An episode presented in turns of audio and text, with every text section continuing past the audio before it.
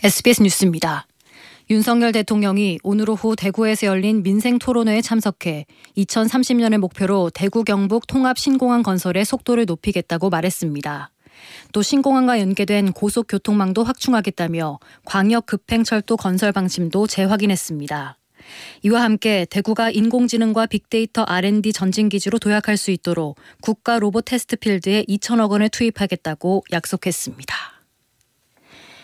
주당 최대 노동시간을 제한하는 주 52시간 근로제가 합헌 판정을 받았습니다.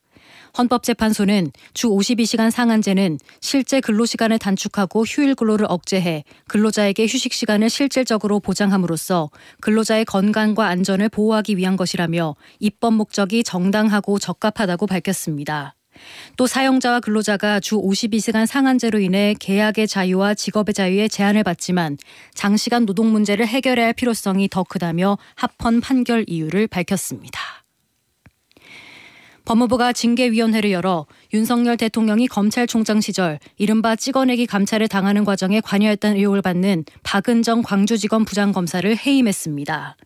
박 부장검사는 법무부 감찰 담당관이던 지난 2020, 2020년 채널A 사건과 관련해 한동훈 당시 검사장을 감찰하는 과정에서 확보한 법무부와 대검찰청 자료를 당시 검찰총장이던 윤 대통령을 감찰하던 법무부 감찰위원회에 무단 제공한 의혹을 받았습니다. 박 부장검사는 해임 통보에 반발하며 행정소송을 예고했습니다. 만취 상태로 운전대를 잡았다가 가로수까지 들이받은 현직 경기도 의원이 경찰에 붙잡혔습니다. 경기 용인 동부경찰서는 도로교통법 위반 혐의로 현직 경기도의회 의원 A씨를 형사 입건했다고 밝혔습니다. A씨는 지난 3일 오후 10시 30분쯤 용인시 처인구 양지면의 한 도로에서 만취 상태로 자신의 승용차를 몰다가 가로수를 들이받은 혐의를 받고 있습니다.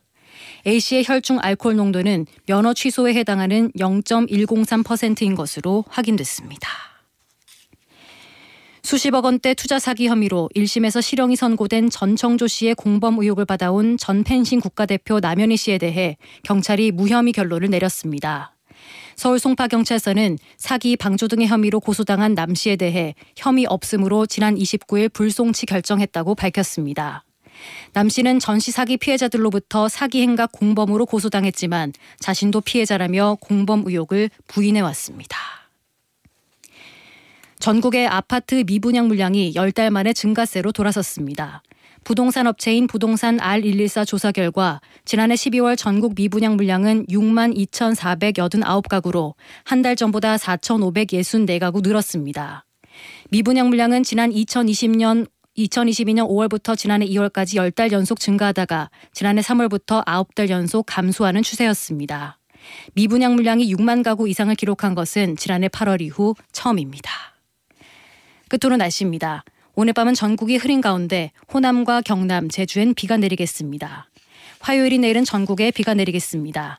새벽에 충청과 영남, 호남에 비가 오기 시작해 오후엔 수도권과 강원도에도 비가 내리겠습니다. 제주에 20에서 60mm, 남해안과 동해안엔 5에서 30mm, 영남엔 5에서 20mm, 호남과 충청엔 5에서 10mm의 비가 예상됩니다. 강원 내륙과 경기 남부에는 5mm, 서울과 경기 북부에 내리는 비는 1mm로 양이 많지는 않겠습니다. 내일 아침 최저 기온은 서울이 4도, 대구 5도 등이 되겠습니다. 서울의 현재 기온은 10.2도, 습도는 27%입니다. 김선재입니다. 뉴스를 마칩니다.